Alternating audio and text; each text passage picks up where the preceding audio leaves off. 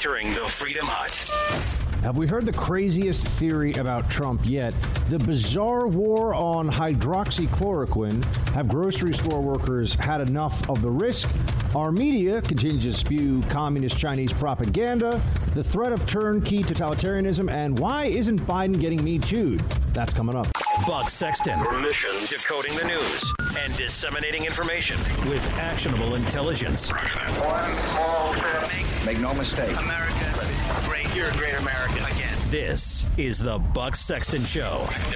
Former CIA analyst. Former member of the NYPD. I think I can speak for three hours without a phone call. Try doing that sometime. It is Buck Sexton. Now,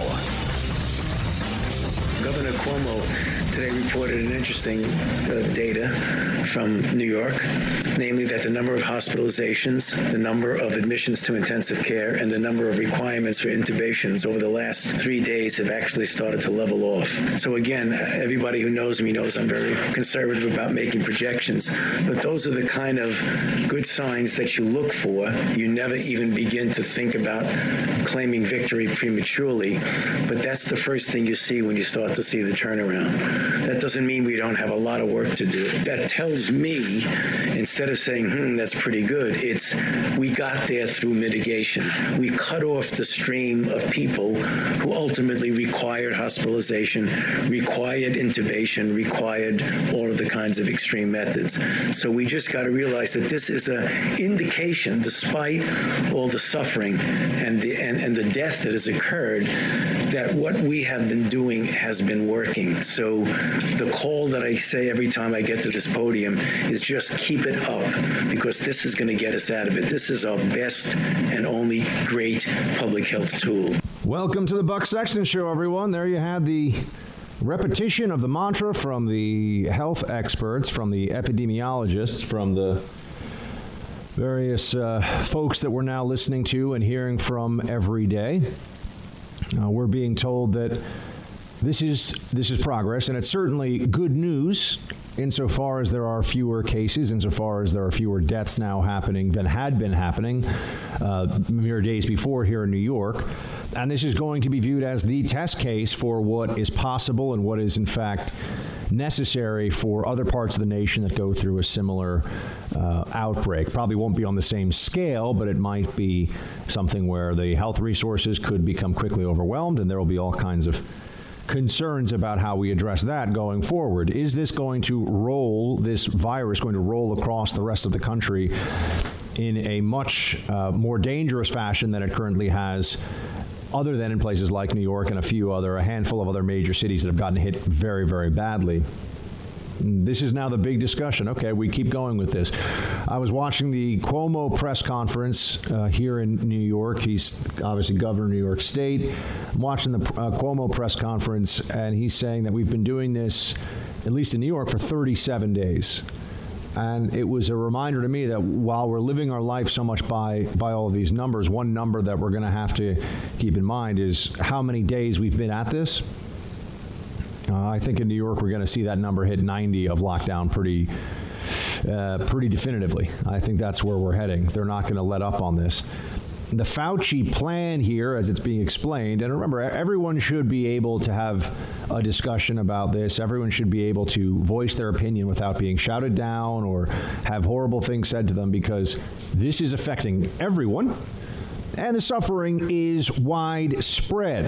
It is a disease, it is also a depression, and it is causing, and that's an economic depression, it's also causing a lot of depression for people.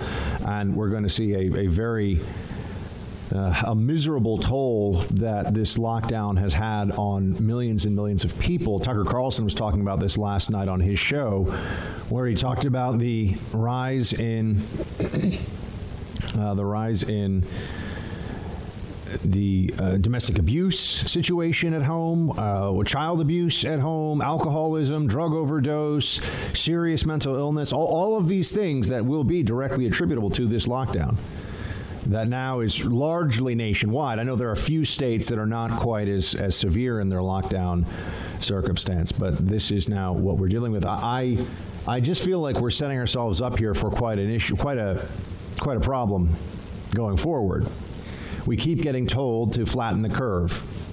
Okay, well, we were told to flatten the curve And, I'm going to share thoughts with you here. I'm, I'm going to tell you this right now. Some of what I say to you in terms of analysis, obviously, our facts we always have to get correct, and that's a promise that I make to you. But some of the, the analysis I share, I, I, I could be wrong.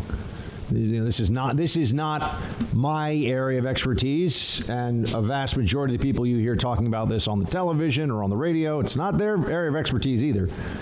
But we're smart people here, right? We we think through things, we approach problems in a rational and reasonable fashion.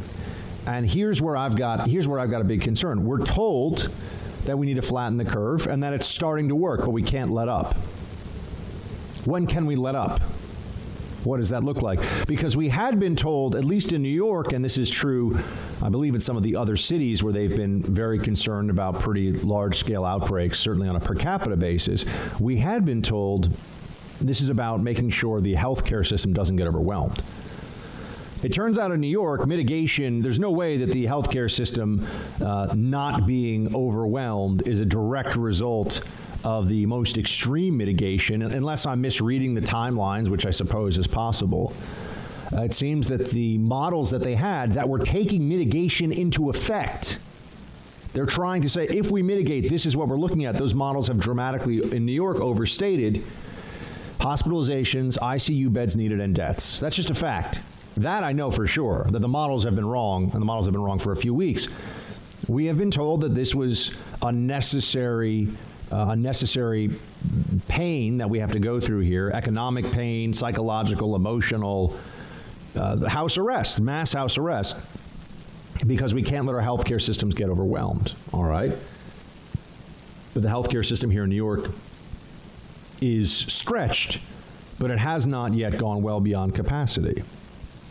So if we keep going down, if the curve continues to flatten, are we then going to be told that any mitigation measures that could bring that curve back up that we that we take out of uh, that we remove right? If we decide to loosen things up a bit try to reopen some parts of the economy and lessen some of the more extreme measures what I need to know or what I what I want to know right now is okay then why are, how are we supposed to be in a much better situation from now? And, and i'm sure there are answers for this but we need to think through this one because you also have dr fauci and, and others who remember Fa- fauci's his his mission is maximum public uh, public health safety maximum reduction of the numbers of people infected. That's that's his only mission. He knows nothing about the economy. He knows nothing about American civilization or protecting our way of life. Or that's he's just an average Joe with all that stuff.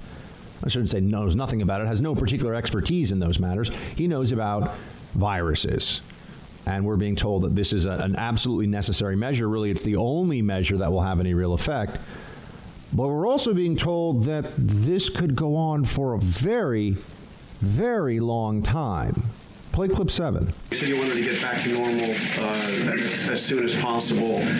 Will we truly get back to normal in this country before there's an actual vaccine that's available to everybody? What, and how, how do you how do you start lifting the restrictions safely? Yeah, well, well, John, if, if back to normal means acting like there never was a coronavirus problem, I, I don't think that's going to happen until we do have a situation where you can completely protect the population. But when we say getting back to normal, we mean something very different from what we're going through right now. Because right now we are in a very intense mitigation. When we get back to normal, we will go back gradually to the point where we can function as a society. But you're absolutely right. I mean, if you want to get to pre-coronavirus, you know, that might not ever happen in the sense of the, the fact that the threat is there. But I believe with the therapies that will be coming online and with the fact that I feel confident that over a period of time we will get a good vaccine, that we will never have to get back to where we are right back now. So if that means getting back to normal, then we'll get back to normal. Okay. That's a, that's an answer that, that deals with some of the big questions that I have. I think that we all need to hear some of this. He's saying that we're buying time for the healthcare system. We're also buying time for better therapeutics. Uh, this this uh, vaccine talk that I keep hearing every day. Yeah, vaccine would be amazing. It's a year away. It might be two years away. And not to be a downer, because we don't need any help with that these days. We still don't have a SARS vaccine. And people have been researching that for a long time. We- still haven't figured out some of the necessary medical steps to beat other diseases that are already out there that are very similar to COVID 19. So, by the way, I spoke to a doctor yesterday uh, who in, insists on calling it uh, Wuhan virus or Chinese coronavirus. So that was interesting. He's uh, he's like, we're not we're not going to do this thing where the international medical community gets to obscure the background of this, uh, the background of this disease and how it was covered up in the beginning because we are all paying the price for this now.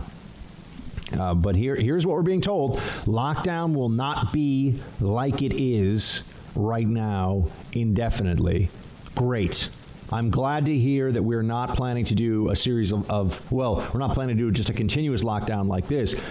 Piece in the New York Times yesterday, another epidemiologist, you know, another, another doctor out there saying, well, we might have to do a series of lockdowns. We might have to do a whole series of lockdowns. And to that, I would just say the damage that, that will do to the economy and also the, the lack of compliance that we're going to start to get into as a country, as a nation, it's going to be a real issue. You're going to tell me that after this, when people are allowed to finally go out and live life a little bit and, and start to see friends and loved ones and start to feel a bit of normalcy, that come September, October, you're going to say, okay, everybody, lock yourself down for, I mean, we're going into the flu season, so you've got to figure this would have to parallel that. We're going to go to for six months, another six months. I just don't think people will do it. I think we all have our limits, right? And maybe our limits differ from place to place. It's it's stunning to me, and I'll talk more about this today on the show. How quickly people are willing to uh, to just give up whatever, not, not not just give up their rights, but give up the right to even talk about their rights. They, they don't even want to. They don't want to bring up what's going on. They just want to act like everything is is fine because the government's telling them to do something. I am. Uh, I am trying to look ahead to where all of this is going so that we're not surprised as we've been surprised by the ferocity of this virus, that we're not facing something that we'll look back on and say, if only we had thought this through more, we'd be in a better place. If only we had anticipated, made better preparation, things would be looking a whole lot brighter right now in six months or nine months. And that means that this reopening of America that we're talking about tomorrow, the president has been focusing more on this it's got to happen. And that also means the preparation for the public, uh, the preparation of the public's psychology for what will be some degree of enhanced risk. I keep saying this. People don't want to say this. That's just, it's just not true that there wouldn't be additional risk from the virus with a lessening of mitigation measures based on everything we know about the virus. And there's some people who are still arguing the case, and, and I, I don't have the data to back this up yet, but there are people who are arguing the case that the across the board lockdown, yes, of course, there have to be mitigation measures, but which ones are really worthwhile? Washing hands, yes. Masks, turns out, yes. Uh, separating those who are immunocompromised or the elderly from the general population, making sure that they're safe, yes. Schools, more questions about that.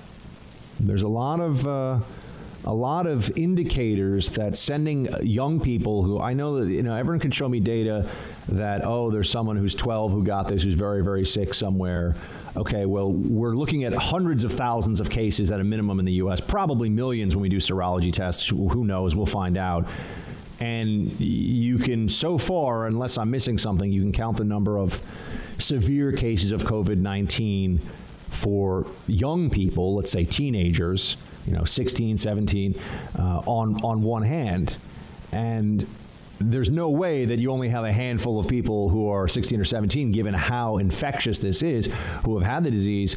And so what you have here is perhaps the prevention of a herd immunity effect in the schools for people who are young. Now I know you'd say, Buck, what about the staff? And look, none of this is none of this is perfect. None of this is without risk. I'm just thinking through this but you have and, and you know you could you could have said a lot of people in the schools who teach or older maybe they should stay you know they should be in that extra protected category be paid to stay at, at home but you know, a lot of teachers are 25 or 30 or 35 and you know they should have been able perhaps perhaps to make the choice to continue teaching and have kids in the schools who uh, instead of going home and being quarantined and now possibly infecting, because remember, the infection already spread. The infection had already spread widely. It was already community spread. We were hearing all about that. before all the lockdowns went into effect. So, so there was a big chance for the virus to spread all over the place. And then we're told, all right, everyone go home and no more school. Well, the most effective mechanism of transmission of the disease, based on everything that I'm hearing and reading, is transmission at home, which makes sense. It's not, it's duration and level of virus, duration of exposure confined space. So the, the, the lockdown across the board measure is clearly open to some uh, rethinking going forward, and we'll see if we're able to do that. But then there's this really bizarre situation that's unfolding, and, and I'm I'm uh, I'm almost having trouble processing it because uh, it feels like this is such a serious moment that that is so beyond the usual anti-Trump madness, the, the Trump derangement syndrome that characterized three years of Trump's presidency that were incredible, peaceful, prosperous. Everything was going great. All the stuff that you were told to be worried about for the three years, the first three years of Trump's presidency, were lies. I mean, all the things that we were supposed to be so worried. Oh, the, the corruption and the Stormy Daniels payoff and Russia collusion. I would, I was hoping. I, I wouldn't say I would think. I was hoping that there would be a moment here where that level of anti Trump crazy might just fade away a little bit. But instead, we're seeing that the same people who Trump drove insane by beating Hillary and becoming president are now insane when it comes to Trump and dealing with this virus. And this brings me to the war on hydroxychloroquine, which I will have to explain. You're in the Freedom Hut. This is the Buck Sexton Show podcast. Does hydroxychloroquine work? That's the huge question. Right now, there are a lot of doctors who have gone on the record saying that they believe that it is helpful. And that leaves, as I've said to you, a lot of open territory. Now, there are some doctors, perhaps we're not hearing from, who think that it doesn't do anything. I would like to hear more from those doctors as to why they think that when there's some of their colleagues who do a lot of observation of patients and are working with this on the front on, on the front lines are, are big believers in it being remember useful right? You know, ibuprofen can be useful for you as a fever reducer. It doesn't mean that ibuprofen is a is a cure for a, um, for the flu, right? It doesn't mean that just because something can be helpful, that's not the same thing as saying, okay, well, we don't have to worry about it. But that's what we're trying to find out now. This seems like an entirely non political question. Does a drug that is in widespread usage already and has been for decades does a drug work and could it help us in at least lessening the rates of severe illness and, and death that are coming along with COVID 19? This should be like finding out at, at, what temperature does water boil, right? This should be a, a straight up scientific question, a scientific quest. And the policy implications of it are clear, and I'll get into those too. But this should be a yes or no. Instead, it turns into people are opposing this quite obviously, quite visibly, because Trump is hoping that it works. That is completely insane. Thanks for listening to the Buck Sexton Show podcast. Remember to subscribe on Apple Podcast, the iHeartRadio app, or wherever you get your podcasts. Here's the headline from the New York Times. Okay, this is this was yesterday. Uh, they're they're digging in as deep as they can. Trump's aggressive advocacy of malaria drug for treating coronavirus divides medical community. Aggressive advocacy? He's saying that he hopes that a drug that's already out there that doctors have used and say they think it is helping will turn out to be very helpful. I, I thought we were all on the same page here for rooting for America and saving lives, right? That's I, I'm told that we're supposed to operate from that sense that we're all in, using good faith here. Why would anyone oppose? Why would any person say anything other than, please, God, let's have hydroxychloroquine be a very effective treatment when we really get it uh, as an early enough intervention, use it appropriately? Why wouldn't anyone feel that way? No one, not a single person in the administration, including President Trump, has said this is a cure or even that it works. Trump has been saying that he thinks there might be good things ahead. He's heard good things. He's not saying, but he then says, I'm not saying it works. I'm not saying it doesn't. We are hopeful. Hope from Trump, though, has to be spat back at his face from the left. That's the truth. They won't accept a hopeful Trump. They won't accept his efforts to try to prevent people from panicking. They'll say that that's all lies. He's lying. He's not trying to prevent panic by saying, we'll be okay. How do you know we'll be okay? These people are insane. And I, I have to say, it's not surprising at all that they're taking this position because they were insane before we got to this very stressful and very difficult moment in our nation's history.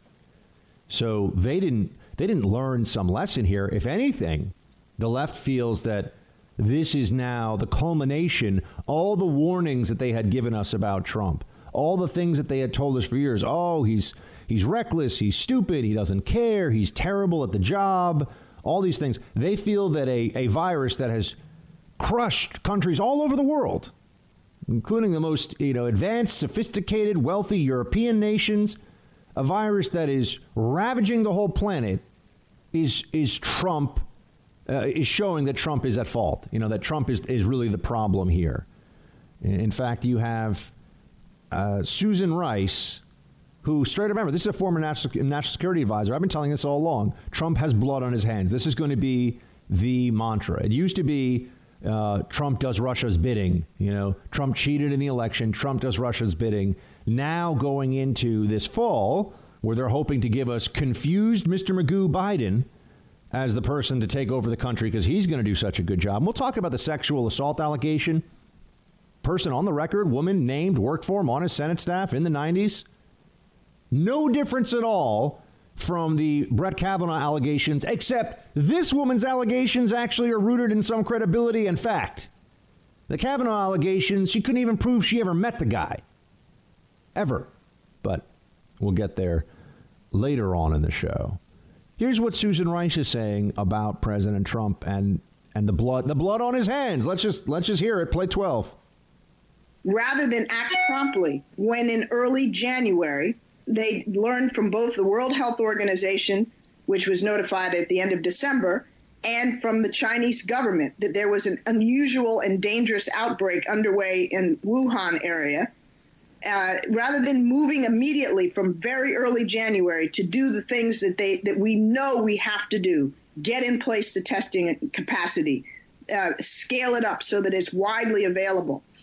You know, surge the purchase and the distribution of personal protective equipment, ventilators, uh, masks, gloves, gowns, uh, and get that to our hospital systems, build out our bed capacity, re- call back medical professionals, all these things that states and locals are now doing on the fly.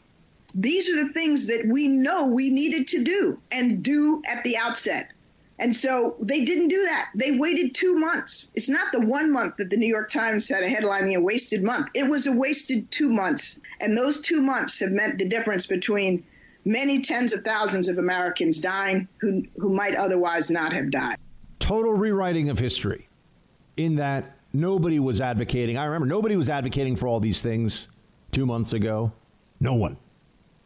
Dr. Fauci in January was saying, don't worry about this. So, how do you go from don't worry about this with your top public health expert to yeah, we need to mass produce masks, gowns, and ventilators on a scale that nobody had ever even thought possible. Never mind necessary. How, how, do you go from that? This is just Monday Monday morning quarterbacking of the worst kind, which you knew would happen here. Yeah, do I think do I think the Trump administration could have moved faster on some of this? Absolutely. Do I also think that maybe the the panic syndrome has taken over higher up in our government than I, I, would like it to, and that we're we're being told that our lives are determined by stats and facts. And then we look at the stats and facts because thank you, internet, we can see what they said a week ago, what they said two weeks ago, and they keep being wrong. And if you ask any questions, you're a bad person who doesn't care about your grandparents dying. This is the way that the debate keeps.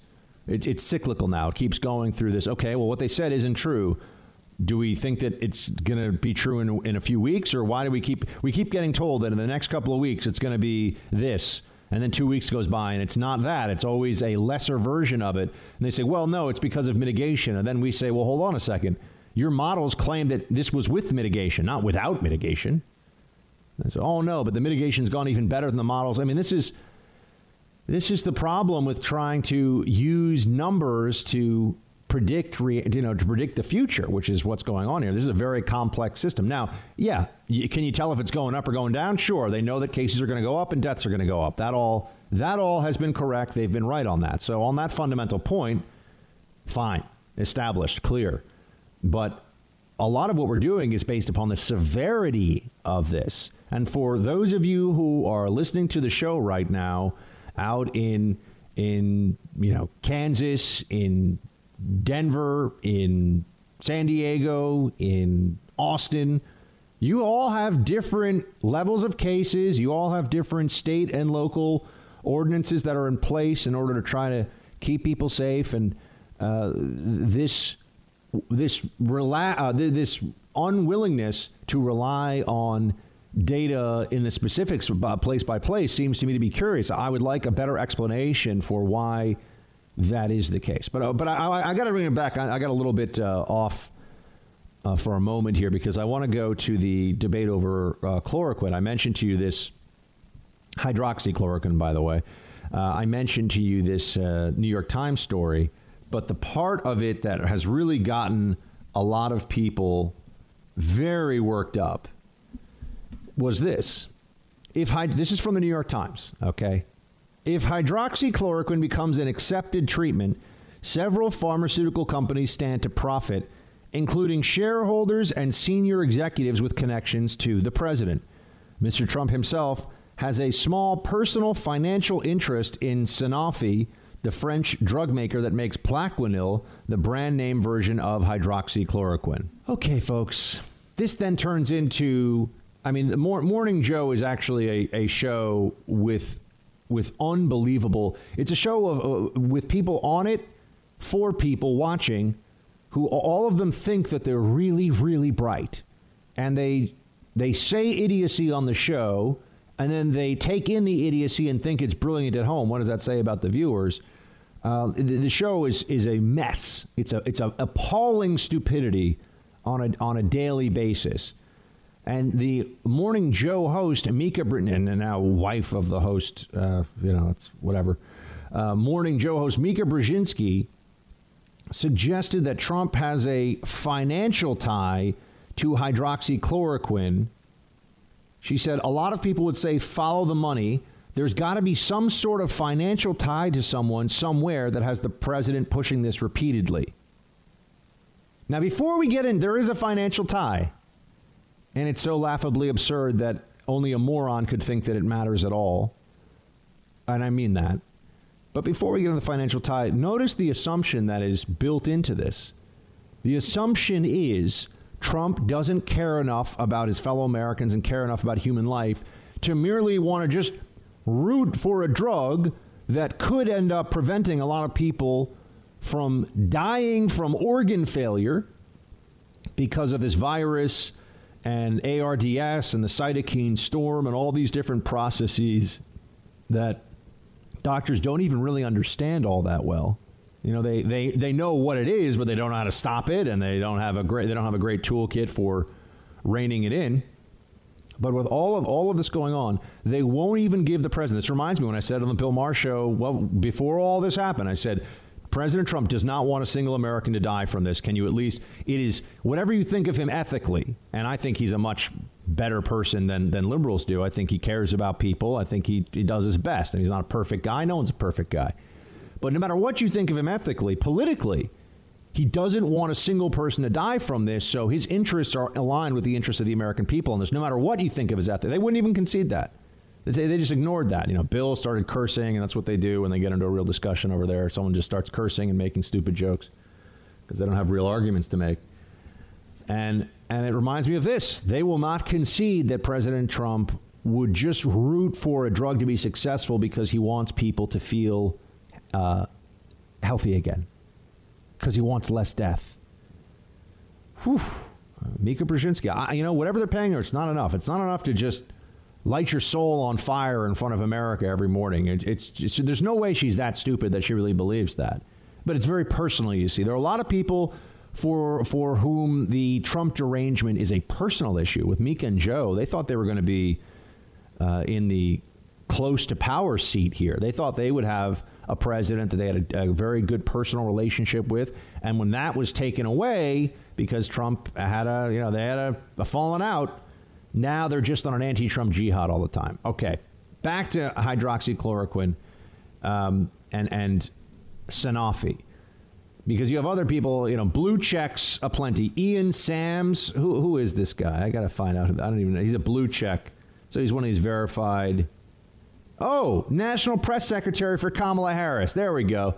He, he was one. They're all all over the place. I mean, I, I, can just line them up. And you know, now one thing that libs like to do that's very annoying is when we all know they're saying something, they go, "Who's saying that? No one's saying that."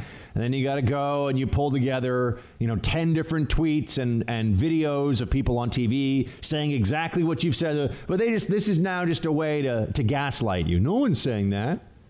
And then their friends, their followers, yeah, this person's lying. And then you go and you find all the proof because they're all, they're all saying it. And then they just don't respond. This is one of the games. This is like a, like the way that children debate, children argue. But the left is really the political party of crybaby children. Um, hydroxychloroquine is made uh, by a whole bunch of different companies. There is no patent right now on hydroxychloroquine. It is off patent, which means that places, different companies can make and do make huge amounts of it as a, as a generic drug.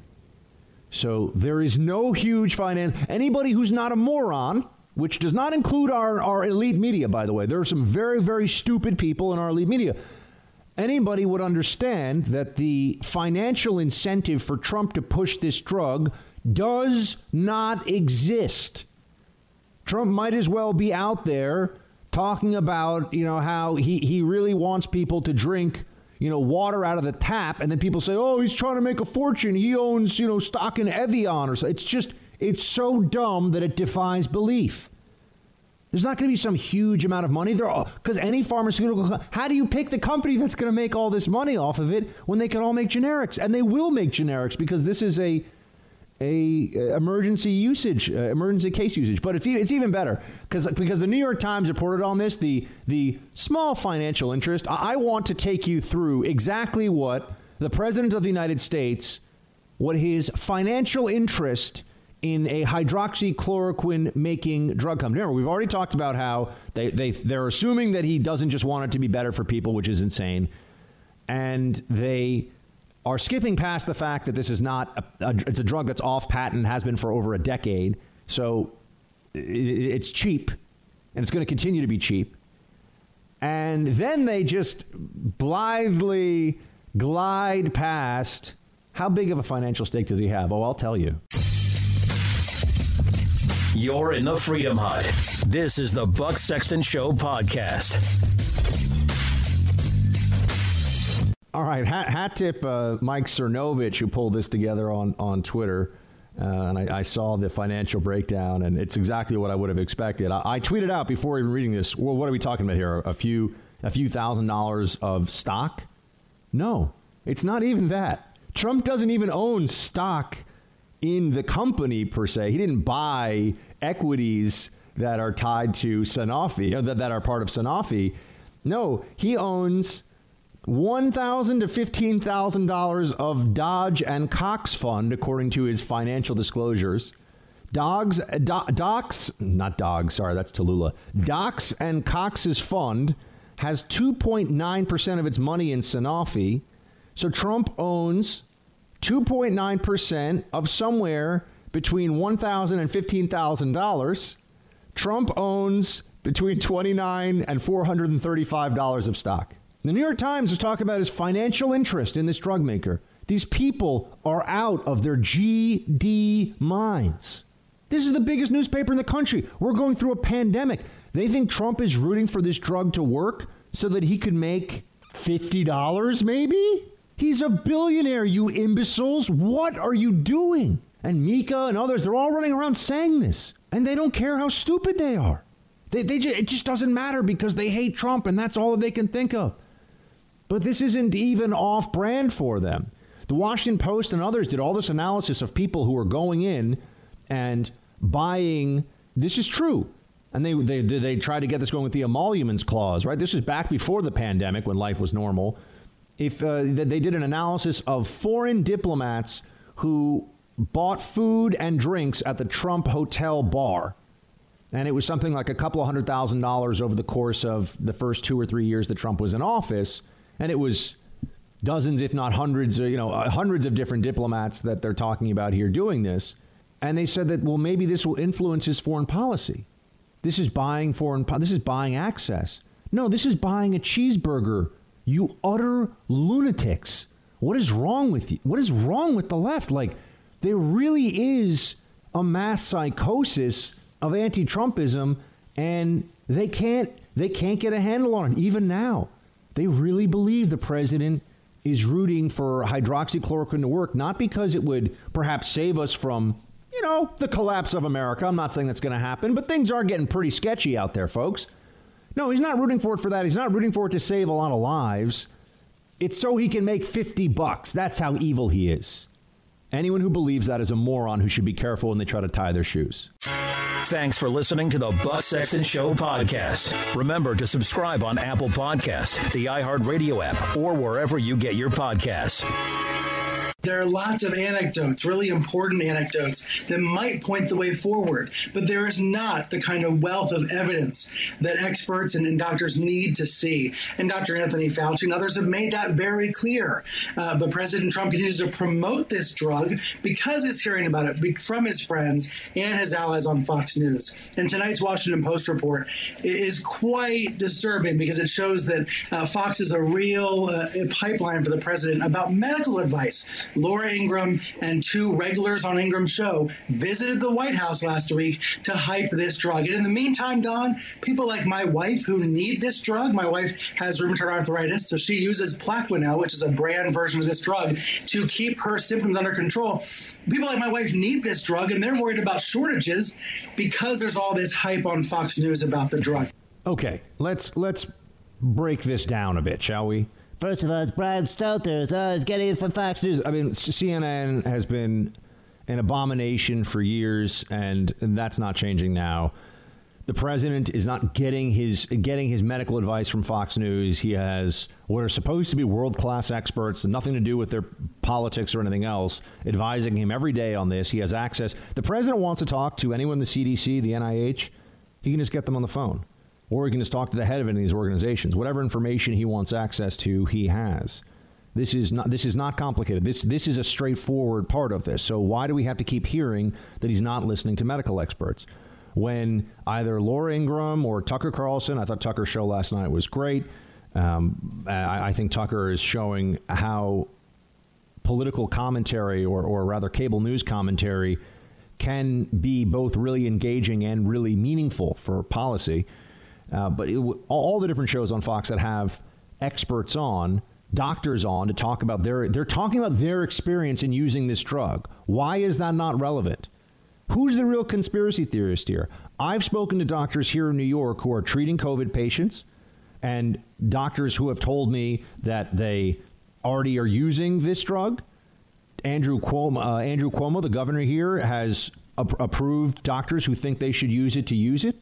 It is a drug that is already cleared by the FDA, and we don't have anything better right now.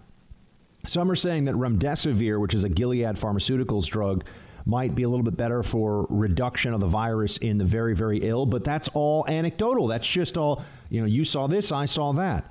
You know, with, with immunity, there are so many different components at play. You have genetics.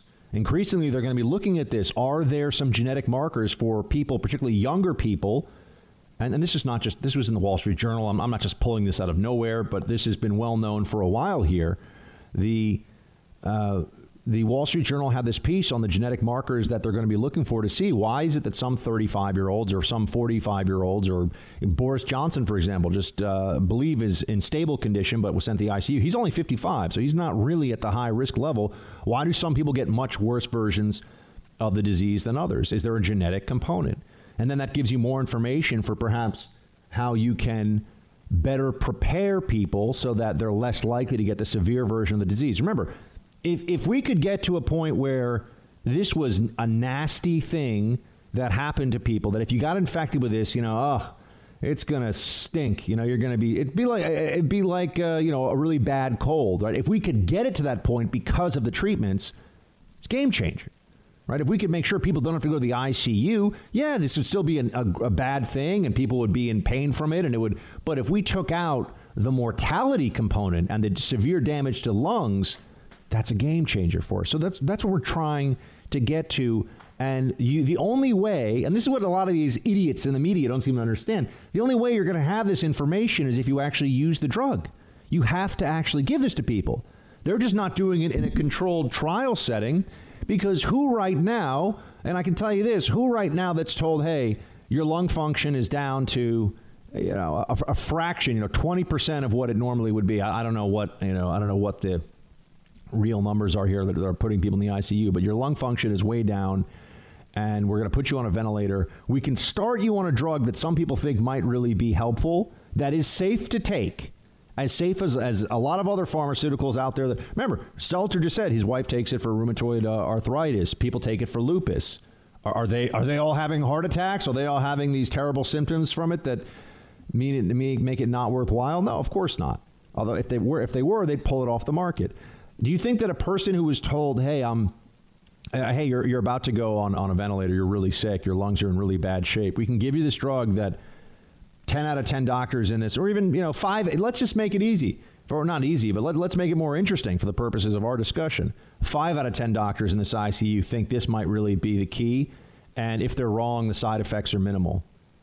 What, what reasonable, what rational mind facing their own possible demise would say, nah, don't give me that? I want to just I want to just tough it out on my own. Let's see if my immune system can handle it on its own. It's already got me here in the ICU, but let me see if I can just you know. I think the answer is nobody. I can tell you what I would.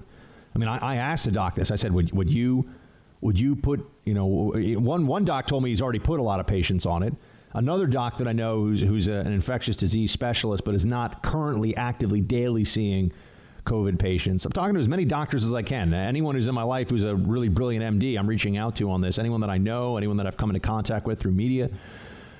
Um, and I said, well, would you put? He said, not only would he put people on this, he he would consider putting them on it earlier than even having to go to the hospital to see if there is some uh, not not prophylactic effect, but if the timeline really is critical here is, and you get the drug into people's systems sooner, and it's less likely that it, it, the virus will be will be prevented from replicating in a way. You know, whatever whatever the mechanism is, and and they're still figuring that out. But you won't get really really sick is the idea. Instead of waiting to, until you're really really sick, I know doc who says that he'd give it to people before that, and we're being told that there there could be shortages for for other people out there. Um, well, no, we'll just make sure that anyone who needs the drug will get the drug. Why you know, are, are we being told that some doctors can have masks, but other doctors can't have masks? No, we're saying, okay, we will stock up, we'll staff up, we'll make sure we get the equipment that people need. We'll make sure people get the drugs that they need. This is only going, there's only going to be a run on this drug, a real run on it, if in a month we're still sitting here saying a lot of more and more doctors, more and more people say they're, you know, they made it through because of this. And that would be a magnificent place for us to be in as, as a species, you know, for humanity, not just for this country. Instead, we have to hear the, Trump is pushing for financial. These people are sick in the head. They really are. They think that Trump wants people to die or doesn't care or he only wants to make a couple of hundred bucks. The guy's a billionaire. I mean, I wouldn't say this about, you know, Hillary Clinton, and she's a grasping greedy maniac, right? But she's worth millions of dollars. I don't think that she would want to do something for a hundred bucks. You can't get. We all know this. Hillary Clinton. You can't get her out of bed in the morning for less than a quarter of a million to give a speech somewhere. She's not gonna not gonna be out there pushing for. It's it's just so dumb. It's you you almost feel dumb saying it out loud that someone else believes this. You're like, how how could we have to even say this? So th- this uh, this war on chloroquine that's happening, or hydroxychloroquine that's happening right now from the left, and the partisanship behind it. I mean, people people are sniping at me on Twitter over this too because I've said I've talked to doctors and they're saying, "Oh, well, I've talked to doctors who say the exact opposite." Okay, well then they they must feel that this is really putting people in danger. Don't they have an obligation to come forward and explain that? And and if if it's so dangerous and so bad, why don't we pull it from the shelf entirely? It's it's safe enough for people that have lupus and rheumatoid arthritis, but not safe enough for eh, for individuals who are very uh, very possibly going to be not just in the ICU, but could very very uh, clearly die in within a week or two. Not safe enough for them, huh? This is this is like telling people you can't. Tr- Trump thinks that you should have a right to try different cancer treatments. So I'm a Democrat. I'm a leftist. So I want to oppose that right to try because if Trump's for it, I must be against it. Sorry, people that are about to die from stage four cancer. You're not allowed to try that thing. What if it kills you if you try it? This is the this is the illogic. This is the insanity that we're up against, and this is only going to get worse as this drags on. It's going to get worse with what we're doing about the economy. It's going to get worse with how we're treating the disease, and definitely on the lockdown authoritarian measures that we're increasingly being. I'm, I'm going to get into that too. We're increasingly being told are just a necessary part of, of life now. Uh, I I am I am saddened at how it's one thing to say, all right, I'm going to do this, but you know, you're being put on notice, government, that this can't continue like this. This is a, this is a short term measure. I'm not just going to say this is okay and it's okay indefinitely that you suspend the Bill of Rights, that you tell me where I can go and what I can do, and you know uh, whether I can live life at all because you say that I'm putting other people at risk. Really? What if what if you've already been infected? That's why we need serology tests. But there's another part of this, and, and I, I, need to talk to you about serology tests because this is there are a few ways that this gets a whole lot better really fast. The therapeutic is the most obvious one. They keep talking about a vaccine, but a vaccine to me feels like holding the carrot way, way, way out there and telling us, "Oh, just behave." Do everything we say for the next 18 months, and maybe there'll be this vaccine for you, and then everything can be better. Therapeutics, at least, are more short term hydroxychloroquine, zinc, azithromycin, these different therapeutics that you're hearing about right now. That's in the, in the immediate term, but there's another game changer possibility out there. And I spoke to a doctor in some at some extent about it uh, yesterday. Uh, spent about 45 minutes on the phone with an infectious disease doc who, uh, you know, is just a, a, wealth of knowledge about all this. I'm going to talk to you a little bit about serology tests. I'll try to you know, and, and people are saying, oh, well, can you get some of these doc- the doctors who are active in the healthcare in, in the hospital system right now? They really can't. You know, it's not comfortable for them to go public and on the record. You know, some of them can, but you've got to go through the the press office and they don't want people talking to the media because you know they view it as as a risk to the reputation of the hospital. That's why the PPE shortage, the personal protective equipment shortage, doctors don't want to go on record to talk about it. So there's some sensitivity around that. And, and obviously, as someone who's in the media, I'm going to do everything I can to make sure anyone who's bringing me, who's giving me necessary background and just giving me helpful information, I, I can't allow there to be any consequence against a first line medical provider because he's telling me what's really going on in the hospital, what's really going on here in the city.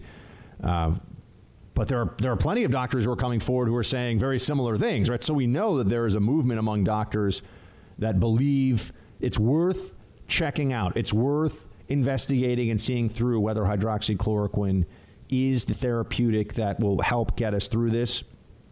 It's also worth pushing harder. They keep pushing for tests to find out where the disease is.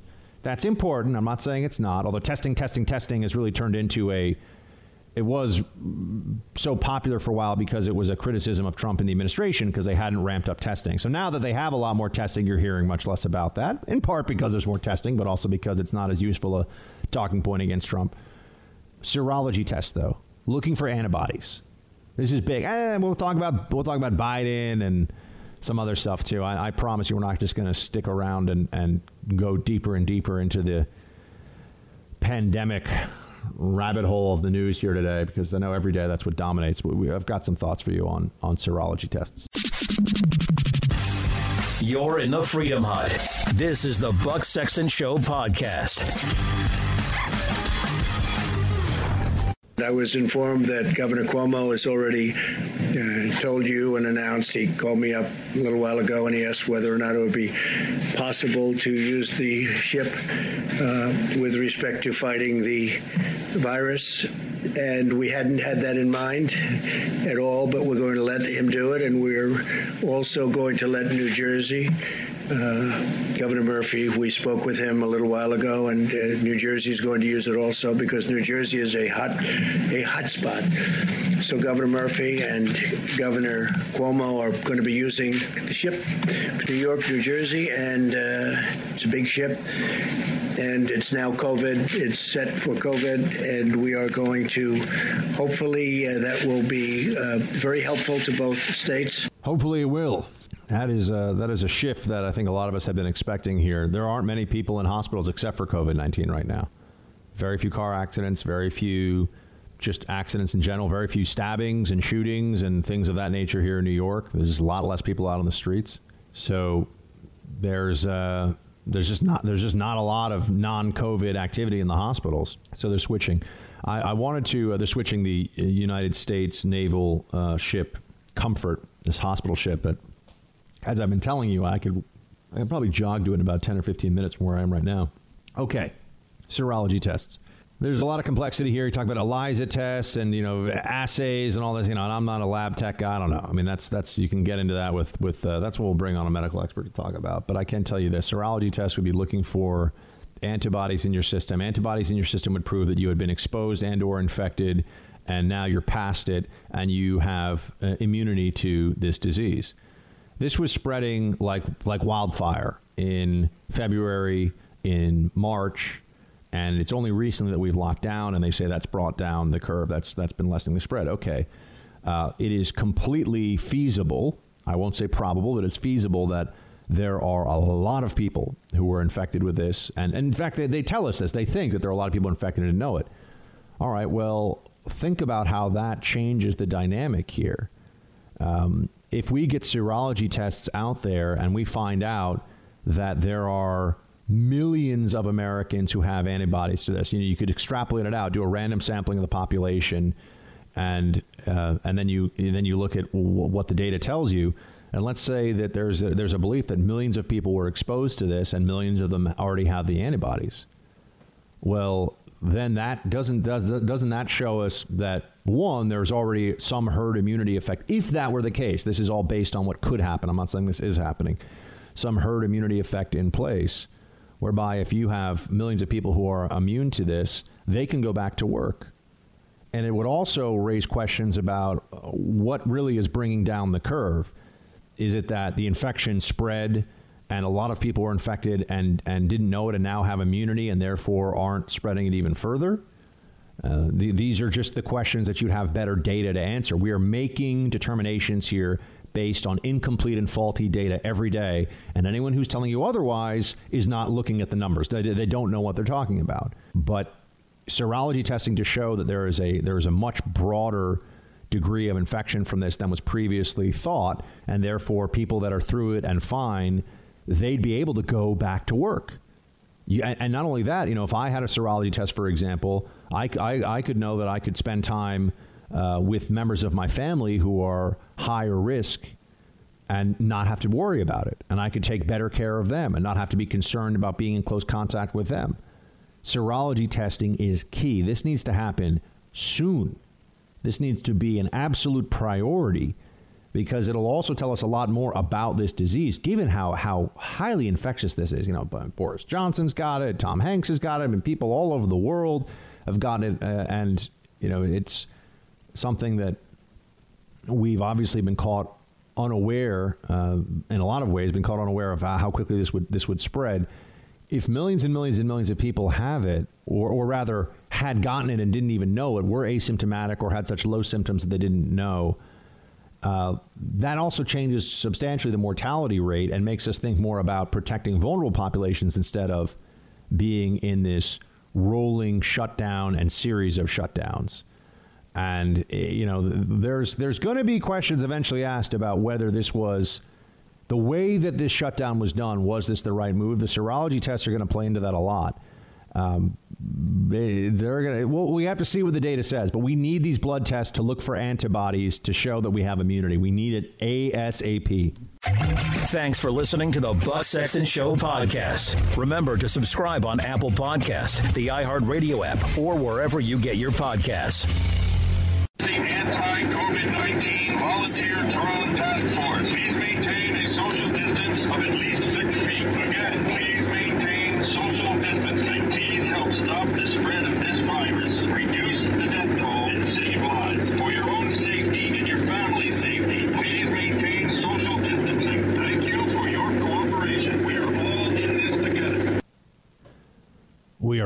In this together.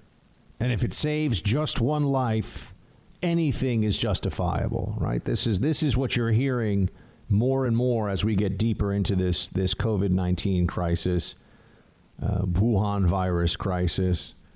Uh, that was a drone flying above the heads of people in Brooklyn and New York City, uh, sp- uh, sp- doing exactly what you could hear, telling people you got to stay six feet apart.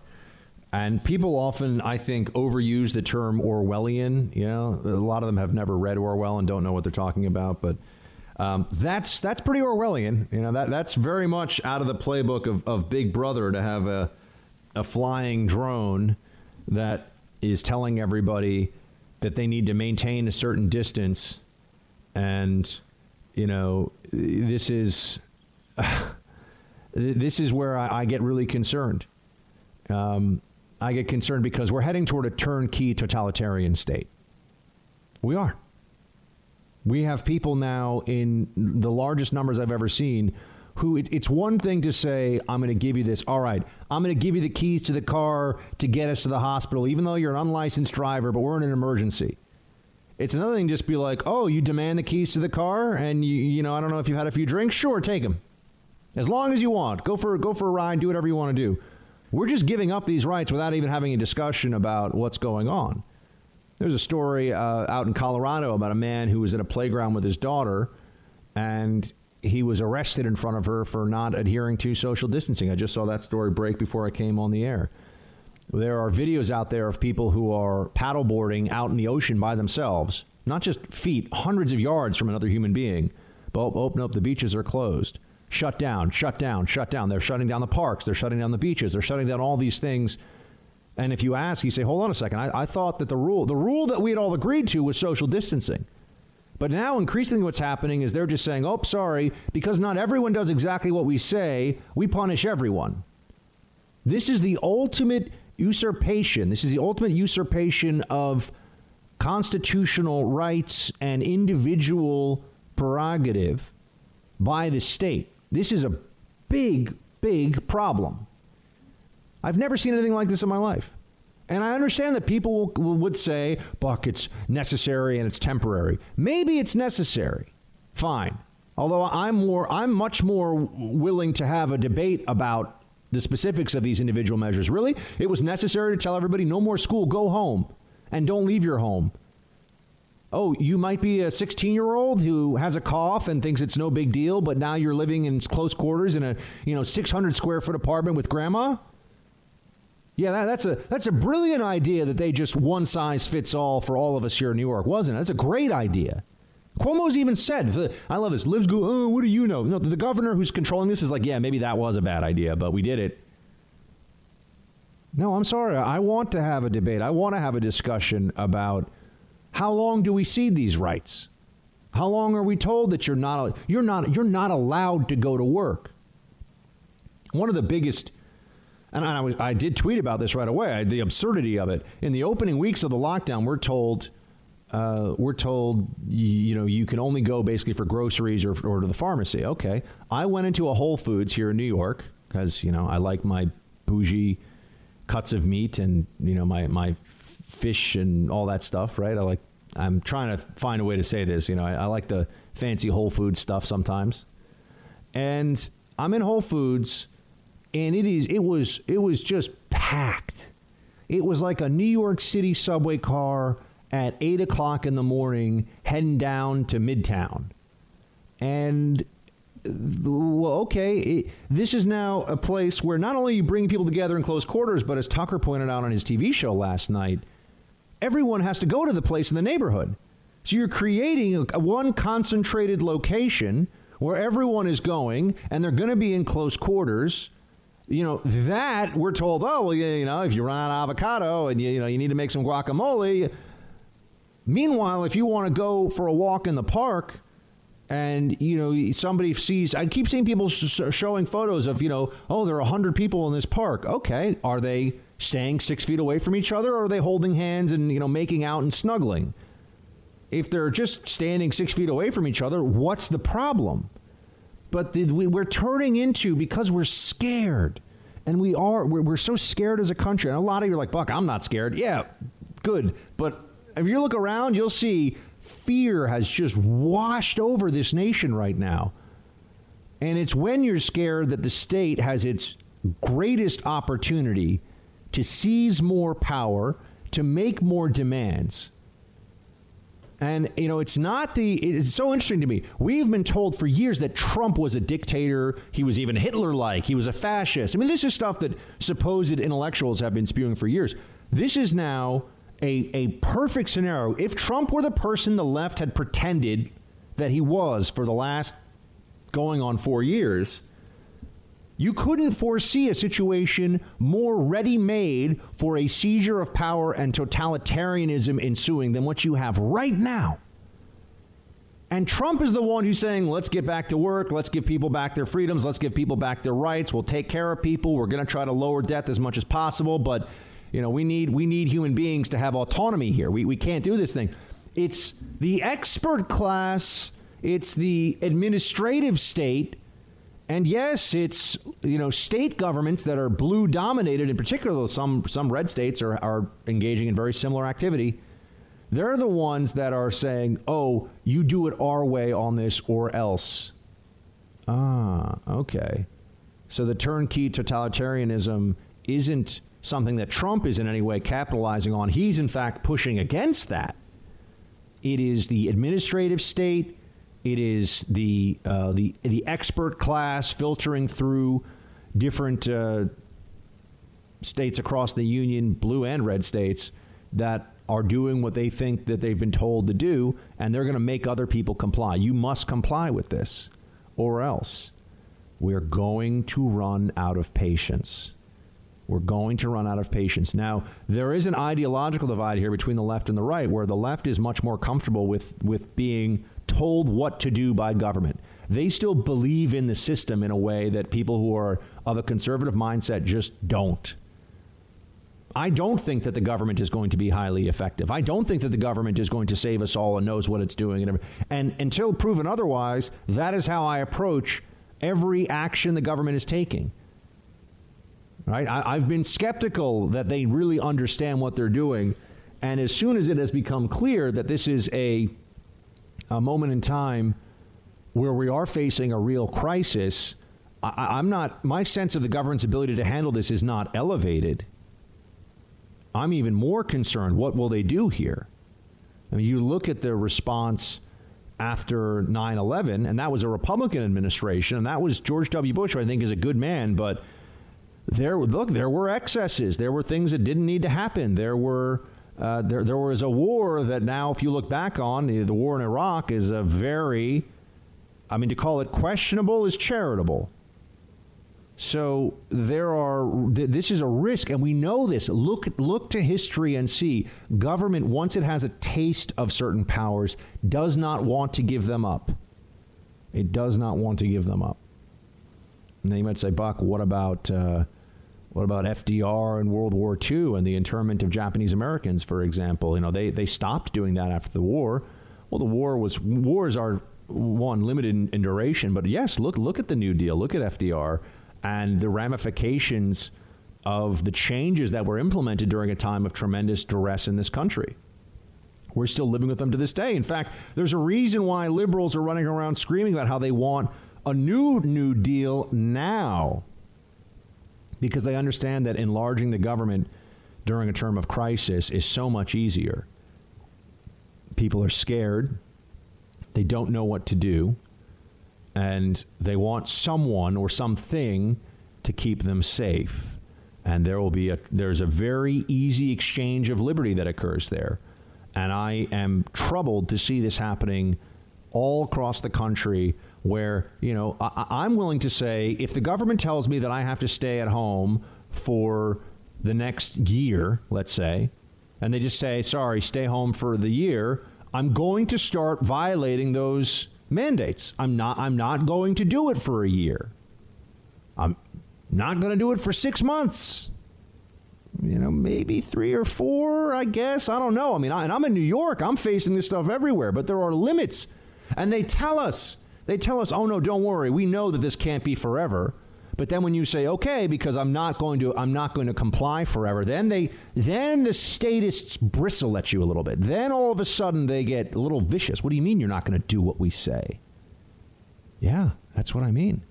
I mean there are risks in life right? There are things that people are allowed to determine for themselves, and that the state does not. The state does not get to say that you do not get to live a normal life indefinitely because they think, according to some experts that they've talked to, uh, this is going to be better for all of us. They can say it for a month. They can say it for a few months, maybe. You know, they can claim that this is an emergency power, but we need to have in place that that part of our own mind, that part of our own psychology that says, all right, but you're not, this isn't just limited government because you say it will be. It's limited because we, the people, are telling you it will be. And we're, we're going to run into this. This is not just going to be theoretical because what's going to happen is we're going to get these cases down. The country is going to be really sick and tired of this. We're going to have more and more data, serological testing. We're going to know more about the truth of how widespread this virus is and you know how well it can be treated and what the real mortality is and you're going to have an enormous conflict between those who want to say, "All right, let's go. Let's get back to some degree of normalcy," and those who say, "No. You're going to stay in shutdown." You're going to do what we say or else because we're smarter and we know better. That's really at the heart of the left, of modern liberalism, of progressivism. You do what we say because we're smarter than you. And that's one of the reasons why they're rewriting the history of how this pandemic has already occurred because nobody knew what to do about this in the early stages. Nobody was properly prepared in this country or any country for that matter. But now, in order to maintain that ability to dictate whether you can go for a walk with your kids, whether you know you can go out to a park or get some fresh air or go for a jog or all these different things that doctors will tell us individually we can do. That's okay. The doctors will say okay, but then the state will say sorry. Some people violate it. Shut it down. Um, it's not. It's just. It's just not going to fly forever. And when I say forever, it's not going to fly for all that much longer. And people can get very mad when they hear that. They can say, "Oh, well, what about this?" And "Oh, you know, you're, you're not taking no taking this very seriously, very seriously. We're, we're not shutting down our civilization in America indefinitely for any reason, right? Everyone concedes that, but then when you try to push them a little bit for okay, what does that mean? There are some forces in this country who they're getting this they're getting this taste of absolute power absolute power from the government. They can tell you whatever. They can print money and give it to whomever they want. They can tell you to stay in your home, who gets to work, who doesn't, who gets, you know, resources from the government, who doesn't. Anything, any liberty that you think you have, they can take away from you.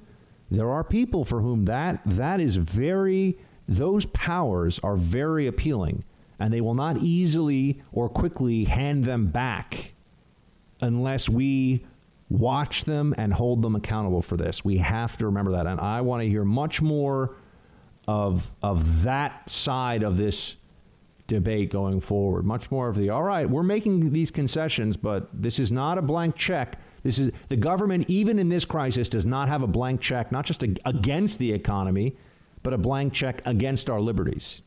They cannot just draw on these things endlessly without us pushing back.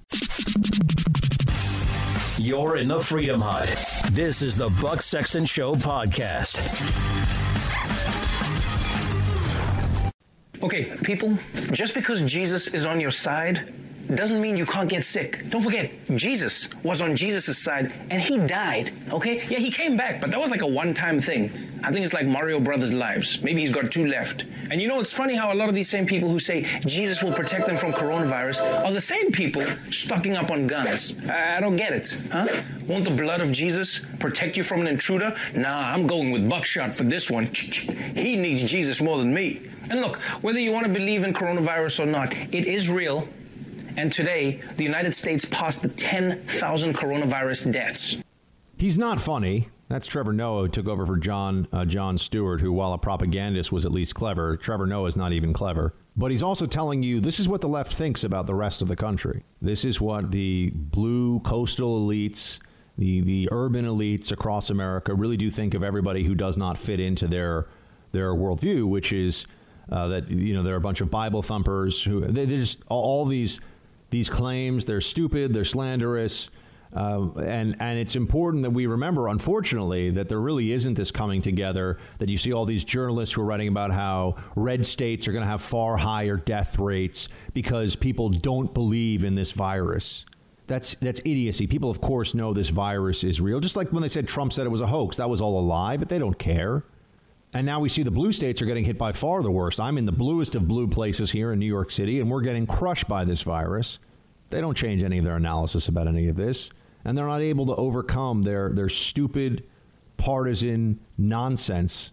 They're not able to just put that aside and see us all as people in a very difficult situation that need to come together and help each other out as Americans. We keep being told that this is like a war, and yet we've been invaded. We know who the enemy is, and yet there are a lot there are a lot of leftists who view the real enemy as anyone on the right who does not who does not submit does not obey, does not say, sorry, we were wrong about Trump all, all along, and we'll do anything you say because you're the smart ones who know what to do now.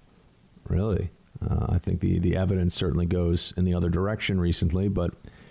You know, yes, rooting for catastrophe against America for four years, which is what the left has been doing. Finally, we have had a catastrophe befall us, but they've been saying it's going to. There's this is the twentieth thing that's come up that was going to be, you know, war with North Korea, war with Iran, you know, all stock market crash when Trump gets elected. And now finally there's a catastrophe, and they're acting like they were, were this was uh, foreseen by them. No, they just were hoping for catastrophe, and now here is a catastrophe, and they're exploiting it. Okay. Thanks for listening to the Buck Sexton Show podcast. Remember to subscribe on Apple Podcast, the iHeartRadio app, or wherever you get your podcasts. Right. I did my work, and I and I spoke to Times Up, and I just don't feel comfortable throwing away a decent man that I've known for 15 years. Yeah. Um, in this in this time of complete chaos, without there being um, a thorough investigation, Yeah. I'm sure that um, mainstream media would be jumping all over this um, as well if if you know if they we weren't in a pandemic. oh, or yeah, if if there was more, if there was more credible, if there was evidence No, that if- was if they found more evidence or, or through it. their investigate. So I'm just kind of staying quiet about it. What a surprise, folks. That is Alyssa Milano, who is a become a political. She's really a third tier actress who's become now a political activist. So we end up talking about her in the realm of politics. And I did have the uh, the misfortune of interviewing her once, and she didn't realize who I was. So we sat down and I started asking her questions that were that were real journalism questions. She didn't have any good answers to about guns, and uh, and her Chihuahua tried to pee on my foot. Don't worry, Tallulah. She was not nearly as civilized and beautiful a canine as you are, uh, but the Chihuahua did like right during the interview try to relieve itself on me. It was pretty funny. Uh, it was a it was a decrepit little Chihuahua, but and I like Chihuahuas. Don't uh, to the Chihuahua owners out there. I'm not. I just this was clearly a lib Chihuahua. You know, this was a Chihuahua that had like a Bernie Sanders sticker on its food bowl and was all about you know canine Medicare for all. So anyway, uh, I, I've had the misfortune, of, and she complained, which I thought was the, the most hilarious and classless thing ever. And even the liberals, this is when I worked at the Hill, even the liberals that were at the Hill, of whom there are there are plenty, uh, said that it was an entirely. They had the whole tape. I mean, we aired basically all the interview. I don't think we really even edited it, but they said it was an entirely fair and respectful interview. She she called to try to get me in trouble. Her publicist called the Hill to try to, you know, have some sanctions taken against me, get me suspended or something. I didn't do anything. I just asked her questions. She's a moron and a, and a gross person who's desperate for attention. So there you have it. Um, but she's also somebody completely lacking in principle, as we see here. Now, why is she well known now? She is well known because she attached herself to the Me Too movement. As far as I understand, never talked about her own Me Too story, um, but she is somebody who is prominently associated with Me Too, makes a lot of noise about it, has a big following, and was very oh, and, and sat in the uh, in the hearings against Kavanaugh. You know, sat very prominently displayed behind him, made sure that she was seen on camera there. You know, to make sure that that, that Kavanaugh faced justice for uh, what they said he did, which he did nothing. Kavanaugh's innocent, and if there's any, if we have any belief in evidence uh, and rationality uh, Kavanaugh is not. He's, it's not that Kavanaugh's not guilty. Kavanaugh is innocent. I mean, I'm as I'm as sure of that as we can be based on anything for which we only have evidence, not you know, not not firsthand experience. Um, so, what was Alyssa Milano talking about there, though? Because you won't hear this because I don't think CBS or NBC or ABC, I don't think any of them have touched this. And I give my colleagues at the uh, at the my former colleagues at the Hill, Krystal Ball and Saagar Enjeti, both of whom I'm very fond of. I give them credit for trying to raise this story and get some real attention for it. Uh, Tara Reade worked for Senator Biden in the 1990s, and she claims that he sexually assaulted her in 1993. Based on the specifics of the allegation, uh, there was, pardon me, and if you have you know kids listening, I'll give you like a 10 second here to either turn the volume down for a second, but it's important to the to show you the degree of the allegation uh, that there that there was forceful penetration that occurred, which depending on the jurisdiction you're in, there's you know that's either uh, a, a, certain degree of sexual assault, but some sometimes that will be classified as uh, rape. Even you know this was essentially the allegation is of digital penetration, and so that's a very that's that's a very very serious crime, um, and she has raised this on the record. She's given an interview. She worked on Biden's staff, so we know that he knows who she is. We know that they had contact as adults. We know that they were probably in the office alone together a whole bunch of times, or you know, in offices near each other when there weren't other folks around. And yet, you don't hear this. Uh, ABC, at least as of last week, ABC, CBS, NBC, MSNBC, CNN haven't said a single word about this. Now, we were told during the Kavanaugh saga, which was the the uh, although it might be overtaken by what we see coming up here with this fight over Trump's role, Trump's blood on his hands from this disease, you know, from handling this disease. Uh, the ugliest political thing I've ever seen was the the dis, the the ritual humiliation of lies and personal destruction that liberals put Kavanaugh through because they're so desperate to maintain control of the Supreme Court. And ultimately, I think they realize that they need to forestall as long as possible a reckoning with Roe v. Wade um, because the Supreme Court, unfortunately and wrongly, gave them a declaration that Roe was the law of the land when no, no honest person could ever think that that was really the case. Uh, but they need to protect that because that would that would be the erosion, the destruction, really, of the uh, liberal, the, the supposed liberal moral high ground of caring about people and caring about the downtrodden. They don't care about the unborn very much, do they? They don't care about babies in the womb. We know that. All they care about is that they can be uh, eliminated for convenience sake. Isn't it so interesting that they uh, that some of the most prominent voices against any balancing of risk dealing with this pandemic are, are come from the left, and they say, you know, we, we will defend every life with everything we have and how dare anyone think of the convenience of the economy as any kind of counterbalance against this? And then they'll turn around and say, "We well, yeah, if a woman doesn't want to have a baby, I mean, she can kill the baby." And then this is this is commonplace. This is standard on the left. In fact, this is doctrine on the left. They don't they don't hide from this. They don't avoid this. This is the truth. So you know, ba- murdering babies by the millions. That's and, and that's an active process. That's not someone accidentally is in the room with someone and coughs and they don't know and then they get that person sick and you know that's that's life as it has always been for human beings for our species. People get sick. Right? We're just trying to keep too many people from getting sick and too many people from having this particular disease. But uh, you know, abortion is a new thing for our species, and it's one that is an active process of eliminating lives, of, of killing living human beings. So uh, they were willing to do anything to take down Kavanaugh, as we know. And you were hearing things that were were true and pure in when I say true, I mean they were distilled propaganda. The most absolute kinds of propaganda you can imagine, phrases that not only uh, weren't true under the circumstances, but that make no sense unless you're trying to brainwash people. All women have a right to be believed. Women have a right to be believed. This is what they were claiming. This was only two years ago. Women have a right to be believed. So does that mean that women don't lie? Because we know that men and women do lie. Human beings lie. They level false accusations. And this is just a, a matter of fact. And, and you can sit around and think to yourself of very prominent cases of women claiming sexual assault when then finally the evidence came out they were lying. The Duke lacrosse case, a prominent example, the UVA fraternity rape. I mean, th- these are national level stories of, of, of women who lied about, about being raped. So now I know that there are far more cases of rape that aren't reported, and I understand all the horrific statistics about how common sexual assault is and all this, but remember the standard they set.